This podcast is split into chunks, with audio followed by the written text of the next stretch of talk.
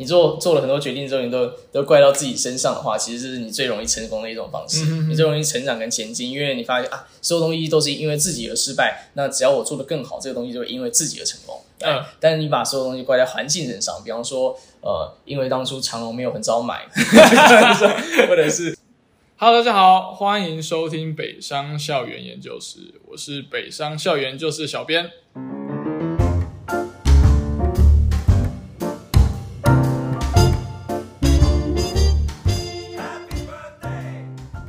今天这一集来到了，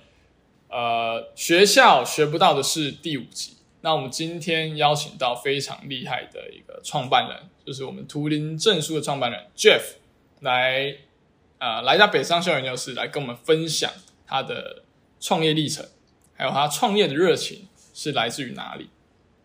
好，呃，其实我跟 Jeff 算是网友，就之前我们北商有跟。呃，图灵证书合作，所以大家以后拿到的毕业证书可能会是电子化啊，运用区块链的技术。那我首先我先请 Jeff 来跟我们分享一下，诶，图灵证书究竟是在做什么？Hello，各位听众听众朋友，大家好，我是 Jeff 胡耀杰，我是图灵证书的创办人跟执行长。那呃，跟各位最相关的，可能就是各位如果是应届毕业生，可能会领到一张。第一次领到一个数位版的毕业证书，那之后可能学校内的其他证书在北商都会是由图灵证书来负责这样子。呃，我们在做什么样的东西呢？简单来说，就是用区块链这个技术去解决这个世界上呃尽可能多的信任问题。那信任问题严格来说，就是假设你现在看到一个不认识的人，他可能是一个讲者，可能是一个老师。你要怎么知道他背后提供的所有他的背景资料？他说他是谁？呃，他递出的这个名片真的都是完全正确？他有没有可能是一个假造人？不管是在实体或者是虚拟上面这样。所以，呃，图灵证书的起始点就是我们在帮每一个人建立一个完整、集中管理的一个数位防伪的人生历程这样子。那之后当然也会延伸到很多很酷的一些领域，这样。目前已经在台湾的市占率大概有二十二 percent，就是如果一间大学有一个以上的处所使用我们的这个证书的话，呃，在世界各地大概有九个国家跟地区，最近在日本、菲律宾、马来西亚都有新的合作，这样。然后早期也是跟意大利政府还有塞浦路斯大学的一些合作都持续在进行中。嗯，所以其实大家如果在世界各地 travel，有可能都会不小心碰到。哎，这个单位也在使用图灵证书的这个状况。目前大概已经有接近呃九十多家的发证机构在使用我们发出这种数位的无纸化的防伪的一个呃，我们叫做 credential，就是数位凭证这样子。以上大概就图灵证书的一个迅速介绍。嗯，这样听起来图灵证书是一个正在极力扩张的跨国企业。那大家期待一下你之后拿到的数呃数位电子化证书，然后各位北上的同学，好，那今天很重要一点是要讲讲我们 Jeff 的过去。诶，过去 Jeff 他在学车是七十五积分啊，但是呃北上同学应该很多没有考过学车，因为我们从五专就进来，然后他拿到了香港科技大学全额奖学金嘛，对？然后你到了美国是呃美国戏谷实习，最后你有到了。洛桑联邦理工学院交换，然后在那边有参加一个所谓蓝脑计划啊，然后最后他在加州伯克莱大学拿到硕士。好啊，那我之前有在现实动态上面问大家有没有想要问 Jeff 的一些问题呢？好，那我这里有收集一些问题啊，跟我自己结合的一些啊，想要问 Jeff 的呃一些经历过程。首先第一个想要问说，呃。你现在虽然是一个创业家，但你小时候我看过你的故事，故事，然后你就开始有钻研灯泡怎么通电，然后你甚至有研究光线如何折射这些应用。在你这个年纪，你在国中的时候，其实我想大部分人都还在懵懵懂懂，可能在打游戏啊，然后玩玩呃玩玩手指还是什么的。对，但你那时候已经非常有创业热情，你甚至还有参加那个机器人比赛，然后好像我记得你有拿到。全国的第七名还是第八名啊？在小时候就已经有那么呃那么辉煌成绩。可以先问你一下，你觉得小时候你这样不断创造的热情是怎么来的吗？呃，我觉得，我觉得小时候如果要有足够的时间创造，就是这个通常要比较边缘，比较 比较边缘的，边缘，就是朋友没有很多，所以你就可以在那种午休时间，然后盖起你的 你的外套，然后就就待在自己的小世界里面去做一些想象啊、创造这件事情。这样，嗯，就是呃，这大概是我的一个猜测吧，就是你很多人可能国中的时候就哎就已经很多朋友或者社会化这样，然后通常你会发现哎这种。呃，可以特别特别多自己时间的人，都是比较比较边缘 的角色，边缘人这样，对吧？那我那个时候大概就是我特别喜欢画画，你喜欢画画？跟看书这样子，但我画画其实是蛮丑的这样，然后我就喜欢涂鸦这样，然后呃，我就会我我我就会拿那个一本可能空白的笔记本什么之类的，然后最近读到的一些书，比方说那时候刚好读到就是呃重力场会导致一些的呃射线。会做一些转弯的这些东西的时候，我觉得，我觉得在思考说，那我怎么样让光线在没有东西遮挡的状况下可以达到一个转弯？呃，那我我就我就在那边涂鸦跟画画这样，然后后来开始接触到学校会有一些多的电线啊，然后开始在教你做什么，接把灯泡切成一圈，然后它就会发亮什么之类的的这些东西的时候，开始找到一些简单的电压跟电流的概念的时候，我就会想说，哎，那有没有更多我可以去？去去摸索去学习的，因为感觉它背后还有一个像海一般的知识在后面嘛。我就自己去查资料，自己去看书，然后再躲在我的小外套里面来玩，然后把把我的一些实验跟发现写在我的这个笔记本上。对啊，所以你小时候就会在思考什么重力场这些东西。在国中的时候，我对这个东西其实不是特别了解，但是就是因为我觉得它比老师教的东西是有趣多了。嗯，然后这东西。本身它取名本来也蛮酷的嘛，那 家里也蛮多科学人的那种杂志，对对对，然后我就会翻翻翻翻，哎，这个东西还蛮酷的，那我就我就往下去去多查一些。所以这个兴趣是你自己去挖掘的，就家里有这些资源，但是你自己翻一翻，觉得有兴趣，你就跟着接连着这个脉络下面去挖掘更多的知识。对，我觉得环境呃还蛮重要的，环境还蛮重要。当你身边的这个词汇，你身边的这个呃能够拿到的。资讯来源都是跟这个有关的，对，那你的思维就会比较向这个地方去去前进，这样。所以小时候其实家里蛮把你培育，想要把你培育成一位科学家，这样，所以家里才会放一些这种其实科学杂志。呃，我我猜只是他们有订阅，可能只是因为杂志有折扣啦。但 乱讲，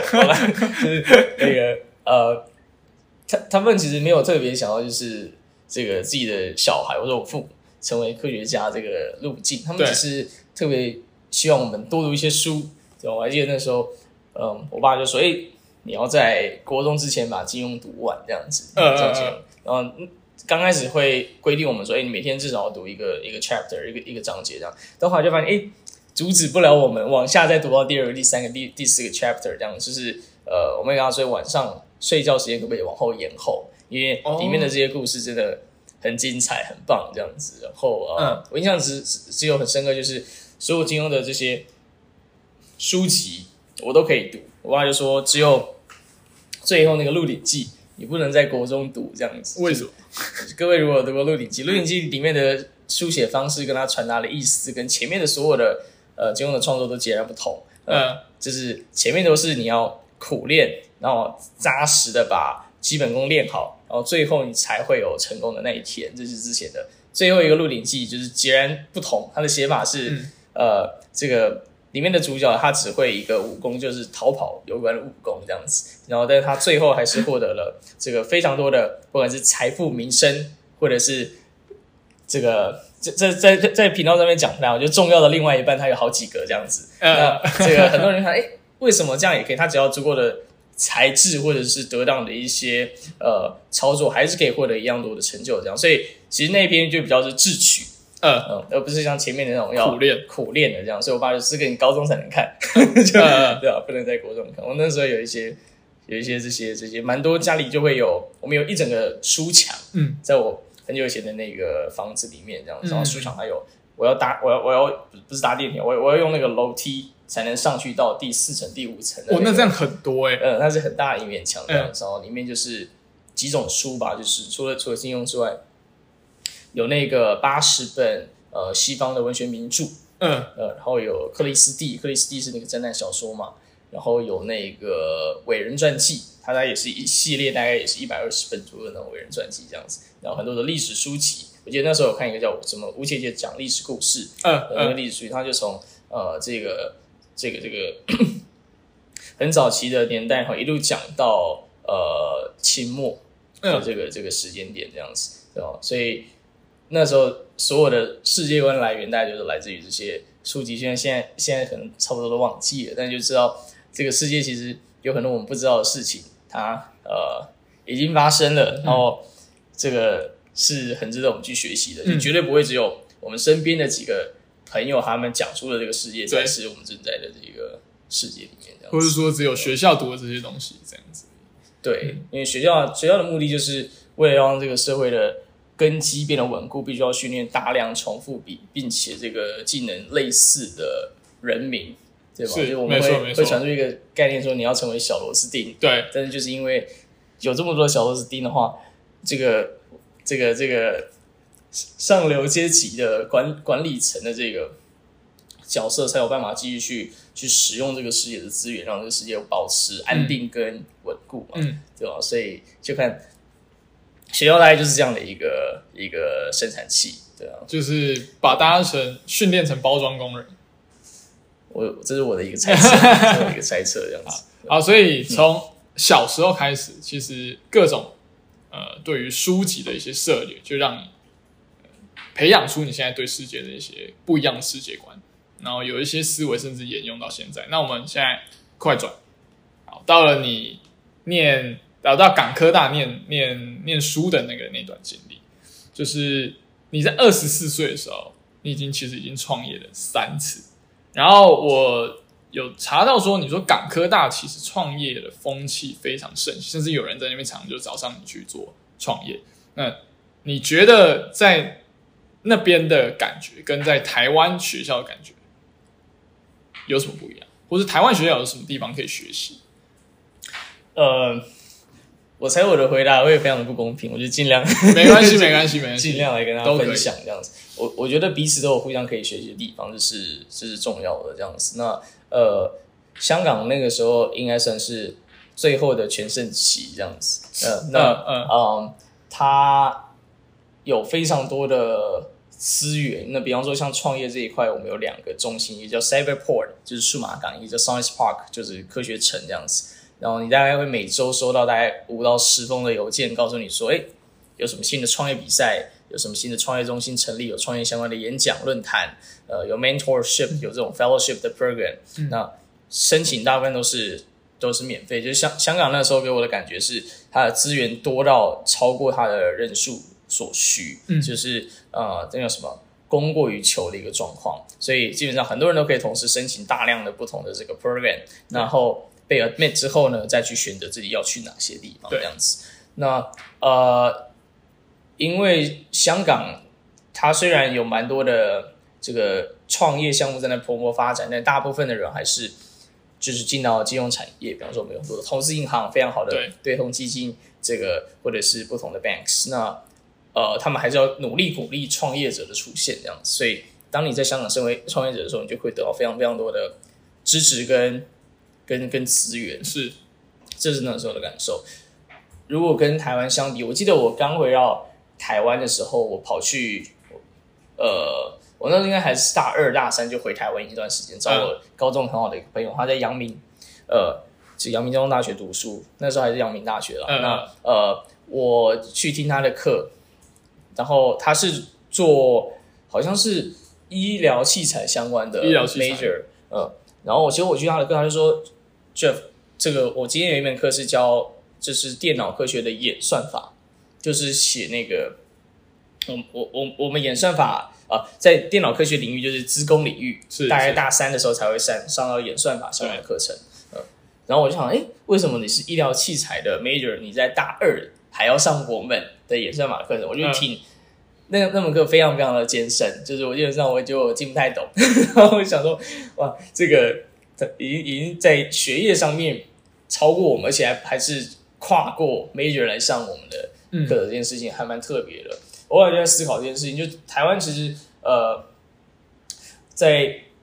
比方说这一次，我就感到在课纲的配置上面，其实它更多的可能是让这个学生去自主选择，嗯可能有六七成是真的是跟医疗器材、医学、生物科技相关的课程，剩下三成是让他自由发挥，而不是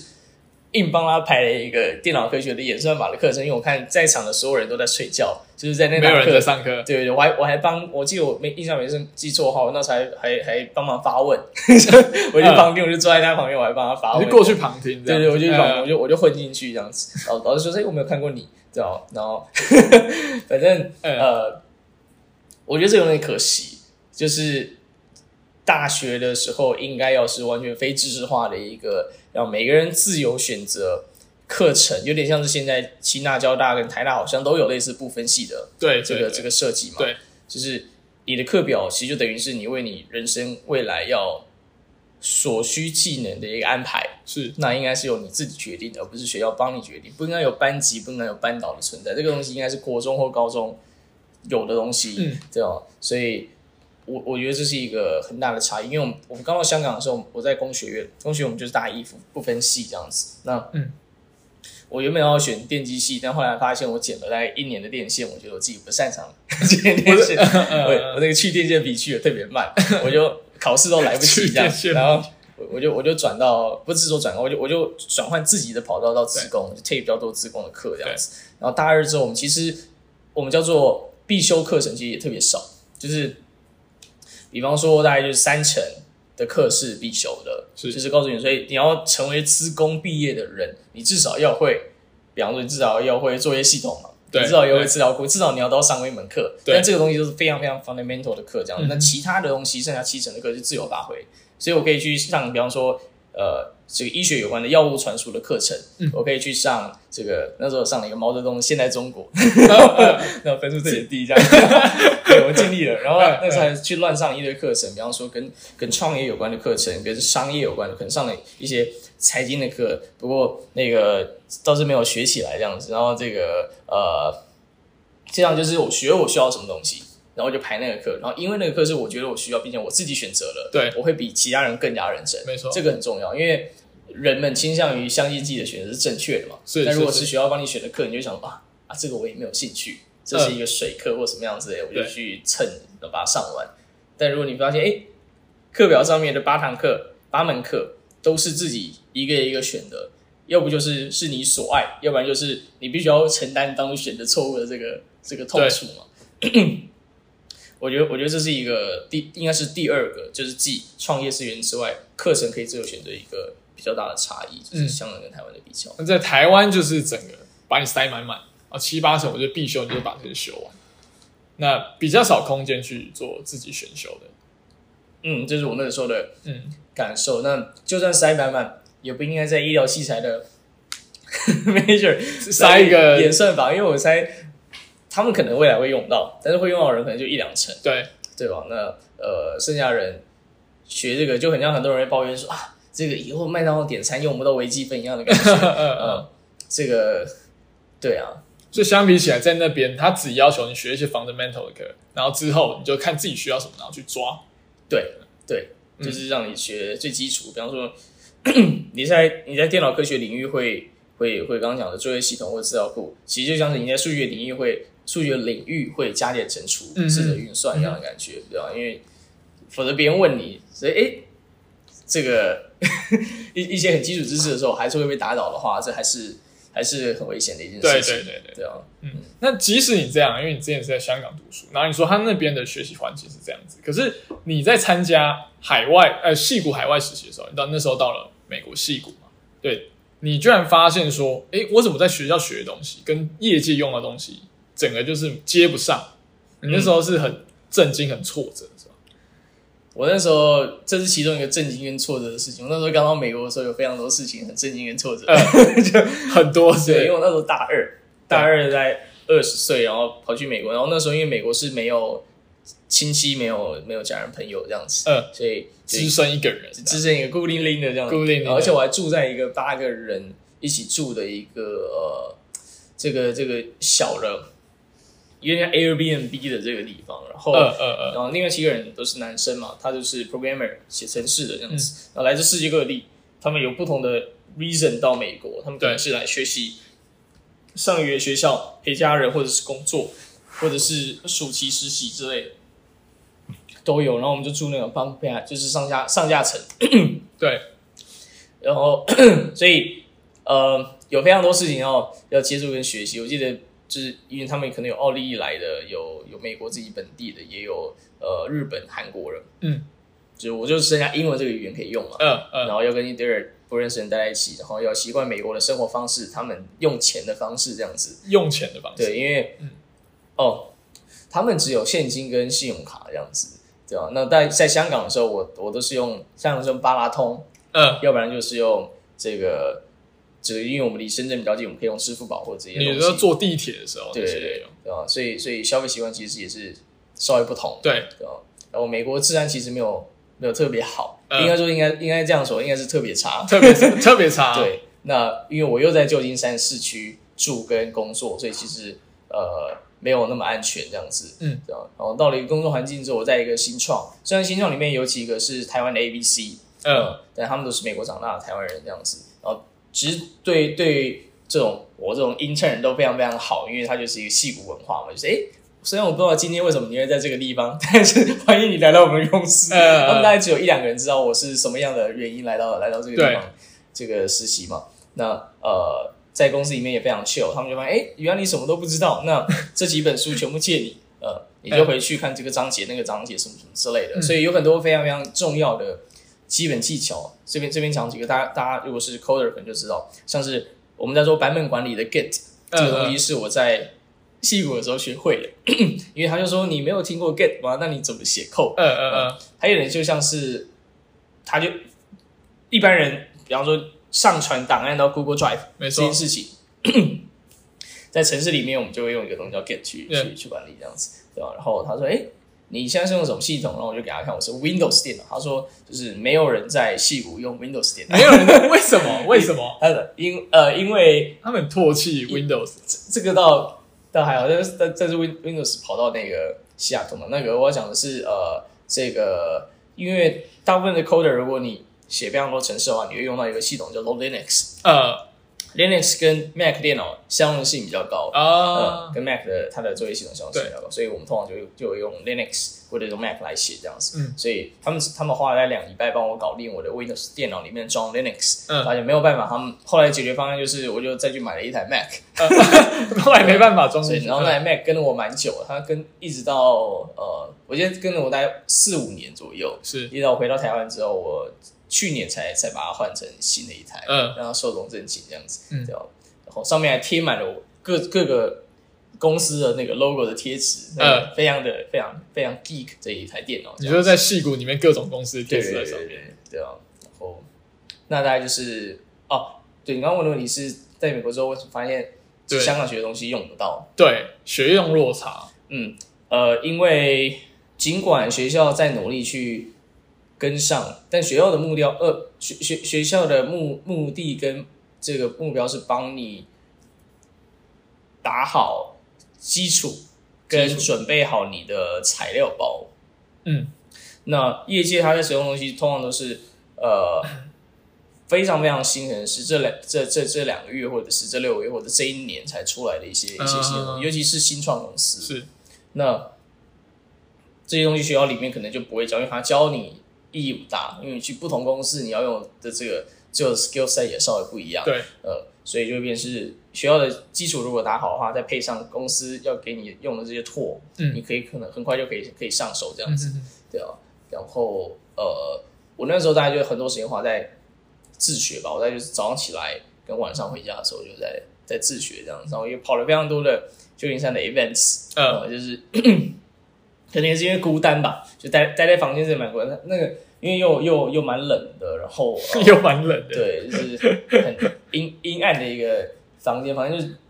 然后然后整个 living room 不大，然后其他的人回来之后，他们都开始在喝酒啊、讲电话啊，呃然后我想，哎，这这样我也没有办法认真的学习跟对对对成长嘛，所以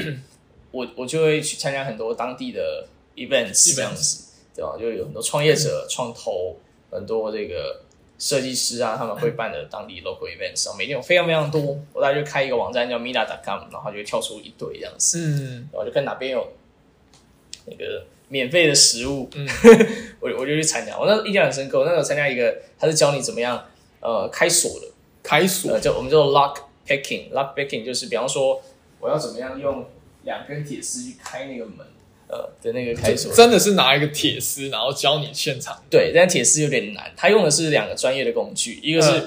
L 的一个小铁片，嗯，另外一个是呃可以放到锁里面的一个圆形的卡榫。对，那它的它的逻辑大概就是这样子，呃，一个这边会讲没关系，不会不会不会不会，一一个呃一个锁，它分叫一般标准的锁，它分难跟简单，它就是在它的牙齿有几颗，我们对叫做我们叫做 two，那个那个 two 的几个，那什么意思呢？它锁的结构是外面有一圈，里面有一圈小的，外面有一圈大的，里面有一圈小的，对，然后大的它会有牙齿会刺进来，刺进小的里面这样子。最简单的锁是两颗的，对，那呃复杂的锁可能有五颗、八颗、十一颗或者更多，或者是嗯完全不是这个样设计的。OK，那你要怎么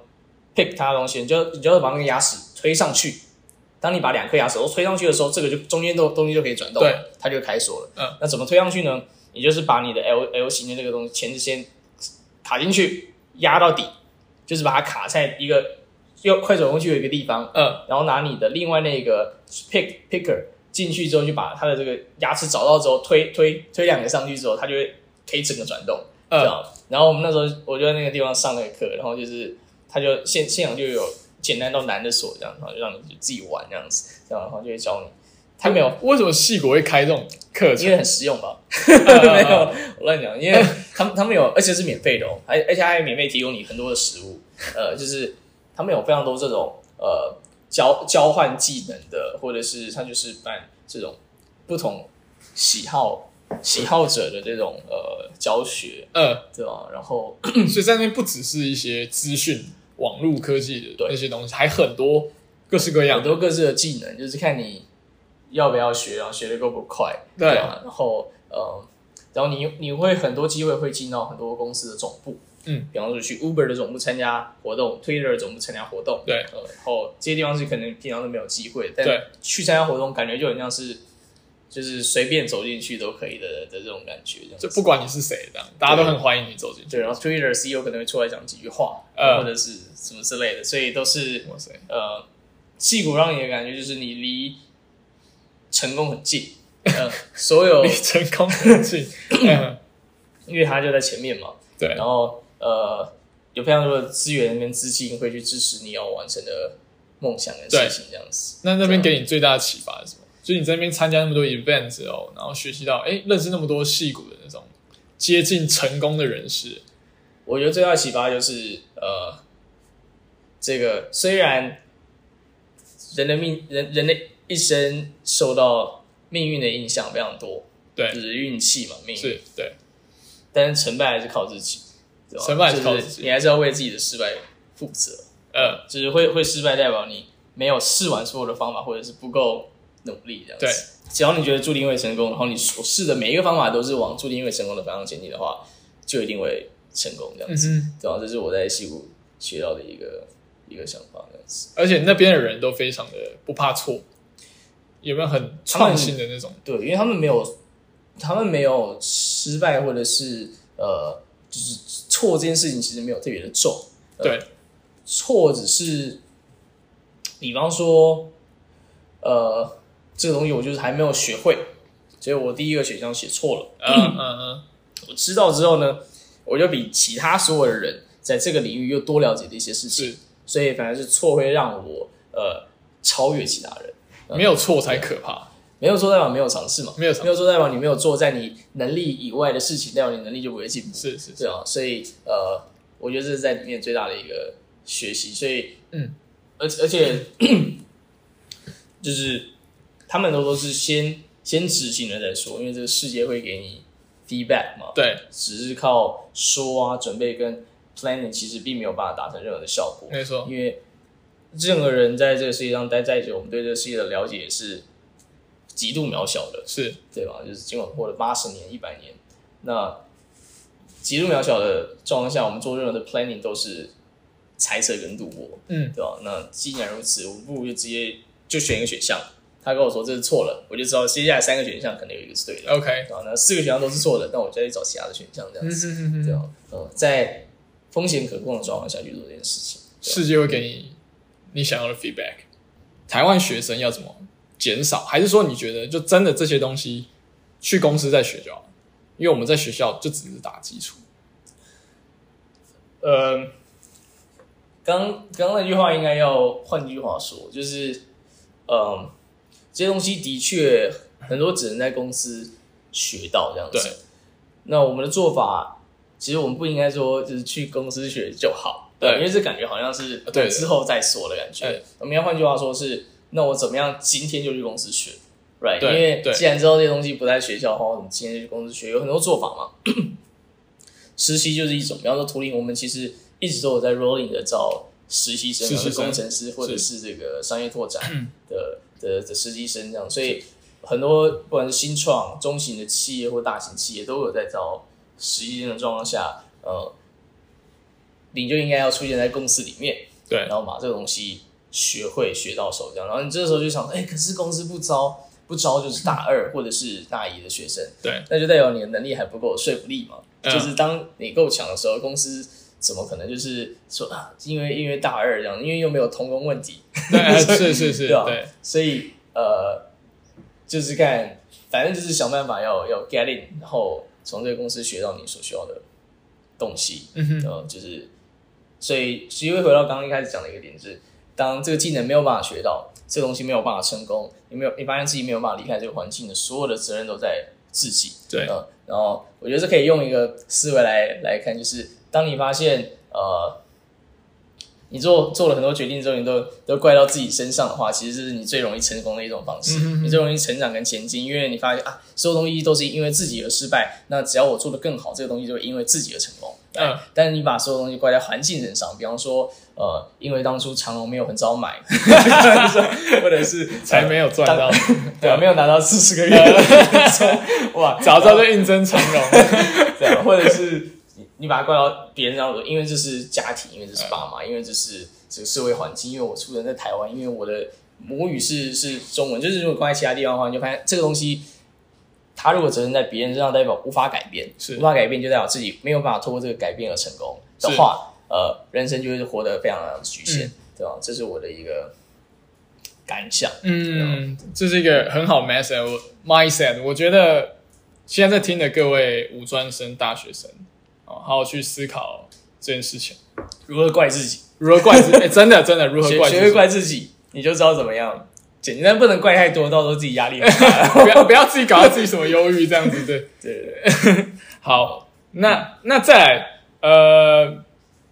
因为很多我们今天讲创业这题，嗯，很多学生其实都会有想要自己做一些呃小生意啊，比如说卖衣服也好啊，比如说在网络上自己做自媒体，然后做一些呃小创业。那你当初你做图灵证书这个契机，你要怎么确定说 OK 就是图灵证书了？那人家要怎么确定说，呃，我做这个会不会有商机？我做这个呃有没有办法一直持续下去？因为大家都会怀疑这个题目，哎，这个会不会有人做过了？我这个做应该在跟人家竞争，那我是不是会没有没办法有利润这样子？那学生要怎么去思考这个问题？嗯嗯，呃，我觉得选择题目有有几种分类。对，第一种分类就是有人已经在做，并且这个是赚钱的，对，这叫题目一。举举例来说，夜市摆摊、是线上卖衣服，或者是做做 KOL、YouTuber 这一种，其实有非常非常多种，这种东西很棒，就是而且越早开始。越容易在未来依照你的这种累经验累积而大幅成功。是我我看到非常非常多的前辈，他们都是从非常小的 business 开始，嗯从高中、大学开始，然后最后他们最后可能不是做这个东西，但是在这个很早的企业内累积到的人脉资源跟他所需要的知识 skill set，让他未来呃就是远远到达一个很多人到不了的地方这样子。所以任何的 business 在在 category one 都是都是很棒的。就刚刚讲的，已经有人在做，并且能够赚钱的。开一间学校，开一个补习班也是，开一个餐厅，开一个酒馆也是。对 Category two 是呃，没有人在做，或很少人在做，但是未来一定会发生的事情。这就是是图灵在做在做的，图图灵证书在做的这件事情。什么叫未来一定发生呢？呃，各位可以随便想，就是看你的看你的想象力嘛。会飞行的车子，举例来说，如果你觉得未来不会发生，那那蛮怪的，right？就是、嗯 对因为假假设会飞行的车子明显就可以带来很多方便性，是交通呃事故的减少，这不一定啦，这我我只是讲讲而已，嗯或者是呃这个这个交通距离这个时间感的大幅缩减的话，那会飞行的车子可能是一个人类变成多行星的物种，就是像伊登马斯在说的这件事情嘛，就是未来也是一定会发生的事情的话，比方说人类从一个行星开始发展，那它唯一的方向就只是就就是有可能会有第二个行星让人类可以发展嘛，不可能回到另一个行星，回到另一个行星你也不用往这往这个地方去发展，因为 人类被灭绝了嘛。那呃，就是类似这种未来一定会发生的事情，有没有什么是已经有些人开始做，或者是没有人开始做的事情？全然全面的数位化身份的这个整合，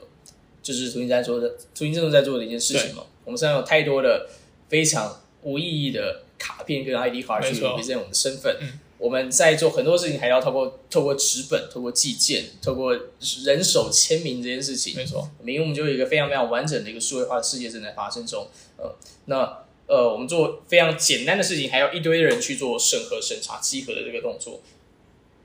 我要验证一个人背景，我还要打这么多通的电话。这些资料明明就已经在当初被产生的时候就是百分之百正确了，是我们累积到不知道跑哪去了，对我们不知道放哪去，因为它的资讯的载体、资讯的介质是纸张或其他的时候，它就有可能会有遗失或损毁。所以要进到一个全然数字化的世界，就要有一个全然数字化的身份。嗯那怎么样让所有人在不知不觉中都使用这个身份，就必须要从他们人生无法逃避的两件事情上着手，一个叫做求学，一个叫求知。是对吧？观察人类的社会，现在大部分政治体底下都一定会有嗯教育机构，对吧？因为要培育学刚刚讲的螺丝钉，呃 还有求职，因为它要发挥螺丝钉。对，那呃，这两个东西如果它的就是人类接触的这个占比是非常高的话，我们从这个地方开始去为他们建立数位身份或者是必要的数位身份的话，图形证书就是从这个路径去切入。嗯，他一开始可能看起来会很辛苦，很多人觉得啊，这不可能，你怎么可能做成全世界的机构？呃，这个这个东西呃不那么齐，对吧？那但是就是因为大家都这样想，我们不做的话，这世界如果没有其他人会做的话，人类就会一直停滞在这个地方，不会前进。是呃，我们就会在二十年之后发现，为什么外星人民来到人人类地球的时候，我们当初有很多决定没有做，嗯呃，才会在这个时候战败。所以就是呃，我我觉得越是这种未来一定会发生，但是现在没有人想做，因为很困难的事情，越是第二个 category 的创业家很值得去思考跟跟执行的，对吧？因为嗯，也许大家很难在这个短暂的人生中找到来来这个地球的意义嘛。但是当这个这个地球赋予你的这些场景、能量还有生命的资源的时候，我们能不能帮人类的科技或者对这个世界了解的边缘再往前推进一里路？嗯，就是很重要跟更特别的一件事情。我现在看到一个非常深深的改变世界的热情的创业家在我面前。我们还在努力，我们还要靠我们的财财务长。所以，所以第一个是你讲到说，呃，现在大家都在做，而且有呃有获利商机的，嗯。的行业。那第二个是你知道以后会发生，但是现在人们可能还没有开始做这件事，就像你现在做的，把所有的证件数位化、电子化。我会稍微把所有跟人相关的资讯呃，数位化的这个数位化这个步骤，这样子。所以你会给学生往这两个类别下去做思考，对去找你的创业你的 idea 一定要落在这两个 category 之内。呃如果还有第三个 category，你可以跟我讲一下。呃，也许它存在的，也许它存在，但是我我目前没有见到太多这样子。嗯 OK，好，那想要创业的学生们就思考一下这两个问题。对，或者如果你是像第二类别的，那你或许就具有改变世界的一个一个特质，就像我们 Jeff 跟我们的 Elon Musk 或是贾博斯这类的人。啊，好，那么再来，呃，再来就是在现实动态上面有同学发问题目，他说：“呃，请问创业需要什么特质跟能力哦，我很喜欢回答这个问题。呃，因为这个答案会随着这个创业的年龄，？”是创业年龄就比方说你创这个公司多久的这个创业年龄而有所改变这样子。呃，我目前的答案是这样子：原本只有两个，但是现在变成三个了。就是下面三个 前两个前两个是比较常见，第一个叫做呃极度抗压的能力，极度抗压呃这个很重要。就是比方说，这个来到图灵的同仁都有深有所感，就是你的试用期其实非常短，就你看大概多短？你大概一两周吧，一两周，呃，我觉得这样。然后就对啊，就是很多东西是你完全陌生，你没有接触过，然后它有一定难度，它跟就是你会发现，哎，我一毕业就要碰到一个这个公司里面非常非常核心的决策事情，呃，然后没有人知道怎么做的时候，对，你不会逃跑或者要请假，呃，你会说，那这个我把它学会，或者是我去问对的人，对。呃，我去我去请教对的人，这样的时候，我就把它呃解决了。这个这个是非常重要，就极度抗压的这个能力，这样，因为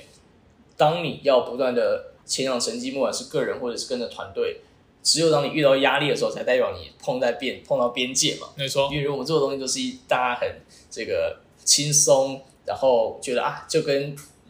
一昨天一样简单，就跟上礼拜，就跟去年、十年前一样简单。对，我们在十年前的位置停滞不前嘛。是是是，呃，所以这是第一个能力，极度抗压的能力这样子。那第二个能力叫做能够非常快速自学的能力，这跟前面那个有点像。快速自学就是一样，当你碰碰到一个全然陌生的一个一个新的 skill set 环境或者是挑战的时候，怎么样，就是摸透它的这个呃这个这个这个结构，怎么样知道去用比较有限的时间内去学到尽可能多的呃关键知识，在这个领域这样子，呃，这是很重要的，因为当你在前前进的时候，你才会发现有很多东西是我们不知道的嘛。对，那不知道我们就要学会，我们透过透过电脑，我们有 Google，透过呃图书馆，我们的书籍，我们透过问对的专业人士，是。请教一些前辈，呃，才有办法把这里面我们所需要的关键知识给学会，这样子。是，呃，这是高速的学，高速的自学能力。嗯呃对啊。那这两个是很关键，就是抗压跟自学。抗压跟自学，我后来发现第三个也很重要，就是但这个是限定于就是特定呃特定产业特定的的人。我们我们现在招实习生有一个非常重要的条件，叫做呃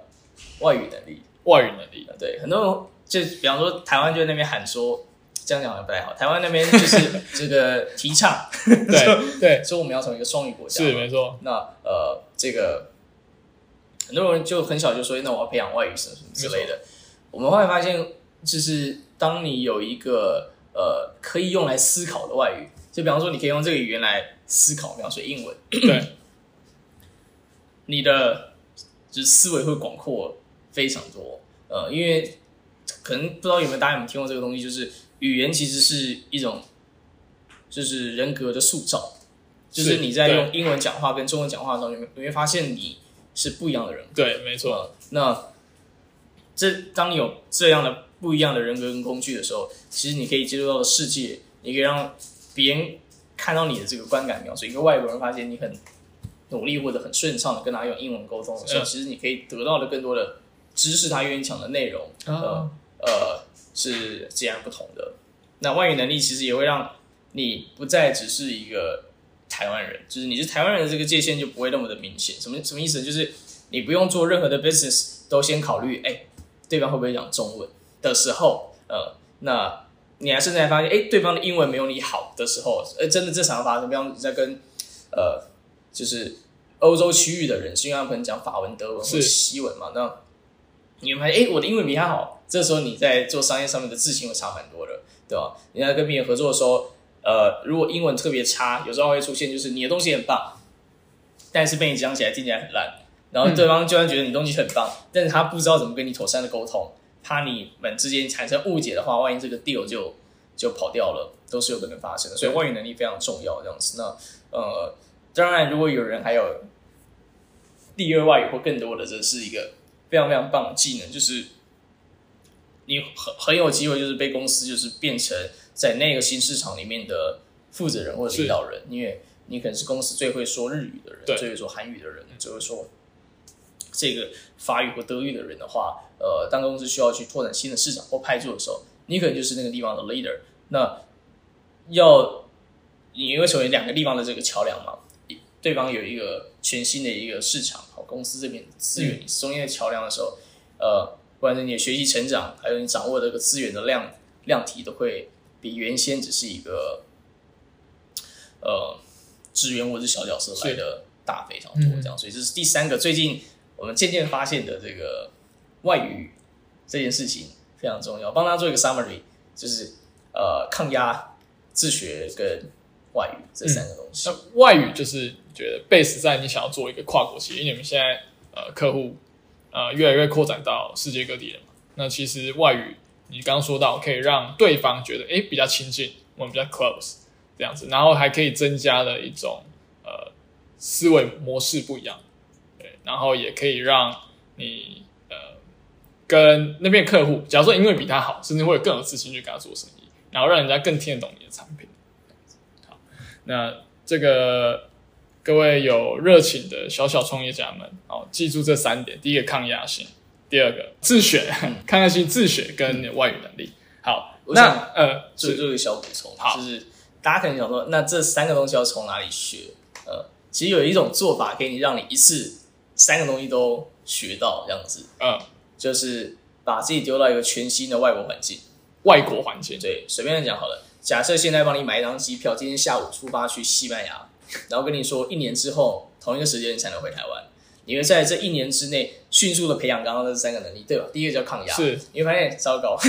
西班牙他们说什么语言呢？就发现他们呃呃，这个，然后再就是这个，它它不算是一个治安非常好的地方嘛，我要住在哪个地方？呃，我要怎么样生活？我要怎么样去去去谋生？呃，你的自学能力也会变得非常快，嗯。对吧？你要马上了解了解当当地的交通号没志、错。当地的生活方式，几点之后不能出门，呃，你要，然后你的语言能力也会飞快的提升，因为发现连英文都不是那么好用了，嗯。对啊，那更别说中文，虽然当地蛮多韩蛮多韩国人的，但是、对，但是这个对啊，所以到你一个全新的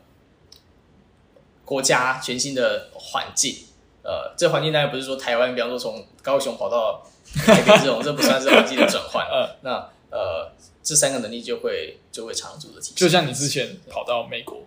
呃把自己丢在一个外国环境，我觉得差非常多，对啊。你当呃在那时候那段时间，你外语能力其实也是迅速的往上。呃，因为你只能用英文嘛，你也只能用虽然我英文那个时候还没有算到就是非常的呃流畅，是但是你会慢慢发现，哎，英文其实说起来其实不会有任何的压力，因为它就是一种工具，是呃，语言就是一种沟通的工具嘛。我把我的这个这个这这个这个脑袋中的思想，思想，透过这个 我要讲空气这个介质，还有声波，然后让你去了解，让嗯让你得到这样的一个一个思绪，这个这个思绪嘛，所以它就是一个工具这样子。那呃，只要能用就可以了，只要能沟通思想，对就可以。没有人可以你 care care 你用的就是好不好，你有没有什么样的腔调这样子，对啊。但你说用的好的话，甚至会让你更有自信。呃，在在部分场合之部分场合内这样子，你要做呃 business 的时候，其实还蛮有效的。对，如果你英文比对方好的话，呃，真的是在一些国际的这 deal 上面的时候，就是你讲话速度明显就比对方快，呃。你讲话就可以带入不同的痛，呃，你可以有有有威胁的痛，你可以有让步的痛，嗯你可以有谦让的痛，哦，就是或者是什么之类的时候，他就不会只是跟他说就是就是单纯的交换资讯的时候，他会好用一些这样子。OK，嗯，那么再来，呃，很想问说，就是您身为一个创办人，你最常被投资人或者客户问什么问题？然后我想知道说，你解决问题的那个思路是什么？因为问什么你因为每个人都有自己解决问题的一种心智模型嘛，有一种思维模式。哦，呃，最常被问什么？我们被问非常多的问题，就是这个图灵的未来会长什么样子啊，或者是呃，为什么想做这个题目？那这个接下来有什么样的计划？这种东西他们都会询问，其实非常非常多的类似的问题，而且呃，或者或者是为什么是你们来做这件事情？对啊，有没有其他人竞争对手已经在做这这个东西？我我猜我应该是来回答这个解决问题的思路这件、嗯这件事情好了。嗯，问题不一定是别人问出来的啦，就是问解决问题，可能这个问题是来自于很多地方，对，比方说，哎，原本合作的客户说要退出，呃，或者原本说要投资的投资人后来这个暂缓投资，或者是这个呃计划上面的很多的变动，嗯，这个产品没有如期的被 deliver，这种东西可能都会发生。那如果是团队内的，好了。团嗯队内，第一就是先让所所有的相关人，呃，知悉这个事件的全貌，就尽可能知悉，就我们要 on the same page，嗯。大家都知道这个这个状况之后呢，然后第二步骤就是那 呃，去看我们有哪些的解决方案。呃，嗯。就我我就我那时候就开始清点解决方案嘛，就是可能有解法一、解法二、解法三，嗯。然后第三可能就是我我们其实就就会直接就开始执行这个解决方案了。别人执行解解决方案的时候，会得到新的资讯。比方说解法一可能没有想象中的这么顺，因为对方还有一些潜藏资讯是我们不知道的。对，比方说这个客户不跟我们合作，可能是因为这个呃这个他老板去度假之类的，那、然后他没有机会在这个时间内签回这个嗯合约，所以他就暂缓这样子，所以所以都是有可能的。那呃得到新的资讯之后，我们就会再重新做这个决定的调整，嗯，然后呃再 launch 这个决定。所以我我觉得大概就是之之前有看到一个这个叫什么 P 呃 PDCA 吗？，PDCA 的对对对，嗯，我觉得我我们大概就是更简单一点吧，我们大概就是呃获得资讯，然后做出决定，得到新的资讯，再做出决定，得到新的资讯，再做出决定，就是大概就是 PDCA 的这个版本的简单版这样子，嗯对吧？然后透过决定的 output 来知道呃。我们有没有比原本的状况在往更好的一个对结论状况在在前进这样子？这才是我们解决问题的方式。我想想看有没有有没有案例哦，嗯，这是一种快速试错的一个解决方案。对我觉得我觉得这样是最嗯实际的，对啊，因为如果我们真的需要，比方说一个月的 planning，呃，或者两个月的 planning，当我们 plan 完，就首先我们在 plan plan 的时候，依靠这个资讯，它可能是不充足的。对，再来就是两个月之后，有的这个资讯可能有些是不能用、不能用的。对嗯，对啊。然后再来就是这个决定，如果不在两个月前做出，呃，或者一个月前做出的话，它可能就没有效，对都会有可能发生这样子。嗯对啊，那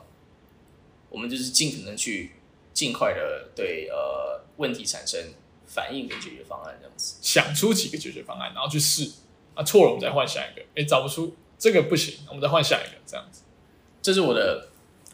做法，但是这个做法这个比比较是我的风格，所以我嗯等那个我有时候还是要跟团队仔细的讨论。啊对对对，团队是这个他们他们比较稳健，就是嗯他们会所谓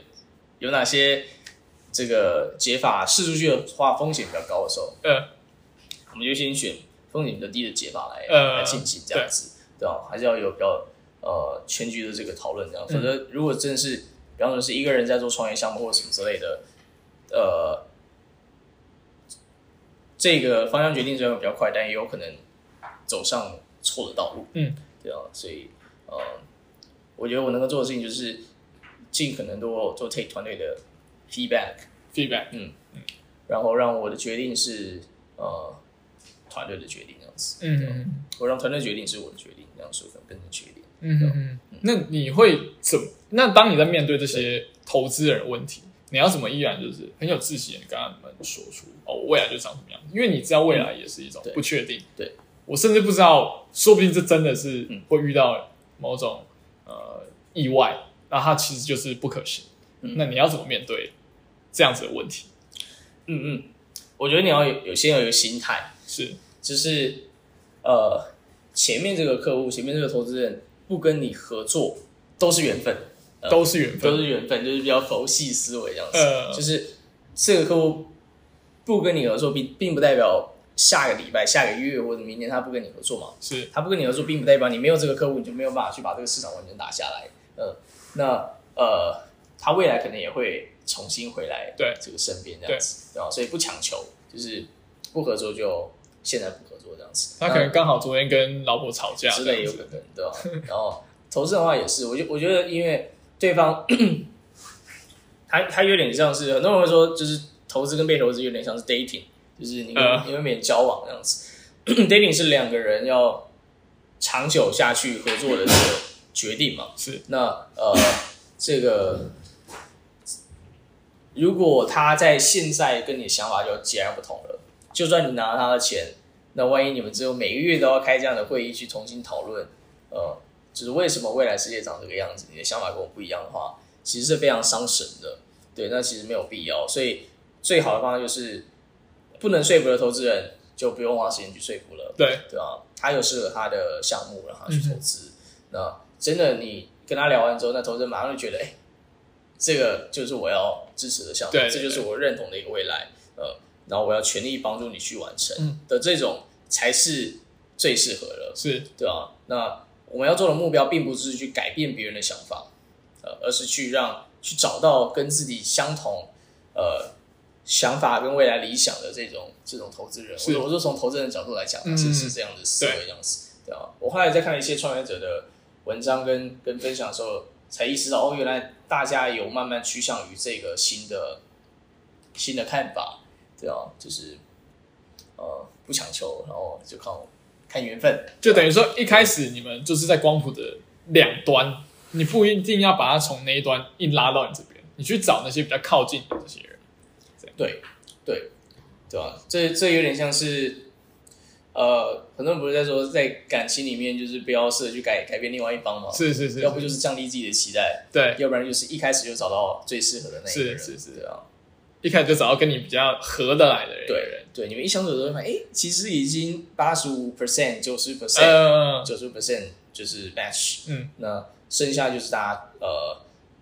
其实就算不管不管有没有让步，也会是一个一个一个未来感情线上的一个点缀嘛，对就是这些小争吵或者是之类的。但如果一开始就是一个截然的不同，就是呃只有三十 percent 是相同的，是那一定非常的辛苦，嗯对吧？我觉得投资人跟感情也是同样的一件事情。同理到创业的路上，对找投资人的路上也是这样子。对，嗯，那在呃最后一题啊，就是说你在创业初期是怎么运用资金管理让公司持续运营运下去？因为其实刚开始很多人要开始创业的，资金都是一个很大的问题，尤其是学生。我这是一个非常困难的问题，呃，我还在学习中，是。呃，我觉得我现在还不是一个这个非常非常适合回答这个问题的的角色，呃，对吧？我觉得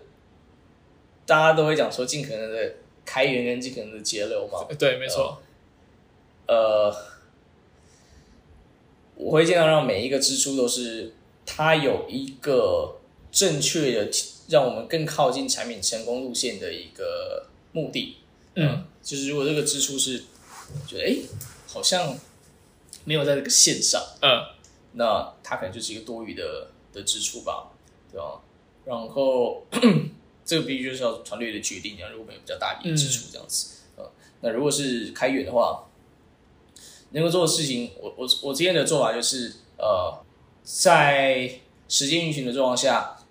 先不放弃任何的机会跟可能性，呃，因为这些东西有可能都是未来公司会会赚钱的方向，所以一开始在前面的一年多的时间，大概就是任何的跟投行证书有点相关或完全相关，我大家都会去听听看，跟对方聊聊看，这样。对。有些甚至会成为我们的客户，尽管他是它是有点遥远距离，比方说像是我们只我们目前是只做或者专门做跟人相关的任何的证明证书，是。呃，但我们之前的确有做过一些跟物品相关的这些东西，物品，比方说酒啊、农产品、艺术品，呃，这些东西，那他们这些就是呃，当初公司为了要就是往我们的这个最终目标解决这个世界的信任问题，嗯，的这个角度上面去帮助的一些客户，对。呃就会是上面的一些一些选项。所以我觉得在开源这一块还是会有一些呃这个早期的一些折中，对，呃，有些东西可能会部分克制化，有些东西可能会部分的专案偏向导向的一些一些东西，但是都是很难避免的一件事情，因为你可能很难做一个产品一 launch 之后，就马上就有数万个 subscriber，然后对。就会持续，我不用担心金流，那对。那真的是不太可能不太可发生的，对啊。所以对那吧那以图灵来说，一开始对是你是直接全职投入创业吗？呃，算是吧，因为我也没有其他的事情可以做。呃，那那剩下对那资金一开始就是有找到一些呃投资人 subscriber 去做哦，投资那说的是这个吗？对应该是说，呃，图灵很早期我们是一个顾问公司，如果你们有去稍微了解我们二零八年创立的那个，你们是接案？是吗？呃，我们现在只是结案，所以那时候做过做过做过结案类的游戏，做过那个这个曾志伟跟徐家凯导演的那部那个圣人大道。对圣人大道，然后有做过美国纽约的一个专门打机甲新闻区块链的一个案子，然后公司持续都有收益，然后那时候收益状况是还不错的一个一个一个现象这样子。是不过是后来我们转型，我们想要做一件，就像刚刚跟你讨论嘛，Category One 跟 Category Two，嗯我们原本在 Category One 是就是它可以赚钱，我们知道怎么样用它来赚钱这样子。那但它能不能改变世界就很困难，因为我们在做事情是用自己的时间帮别人实现别人的目标跟梦想。小螺丝钉，对啊，所以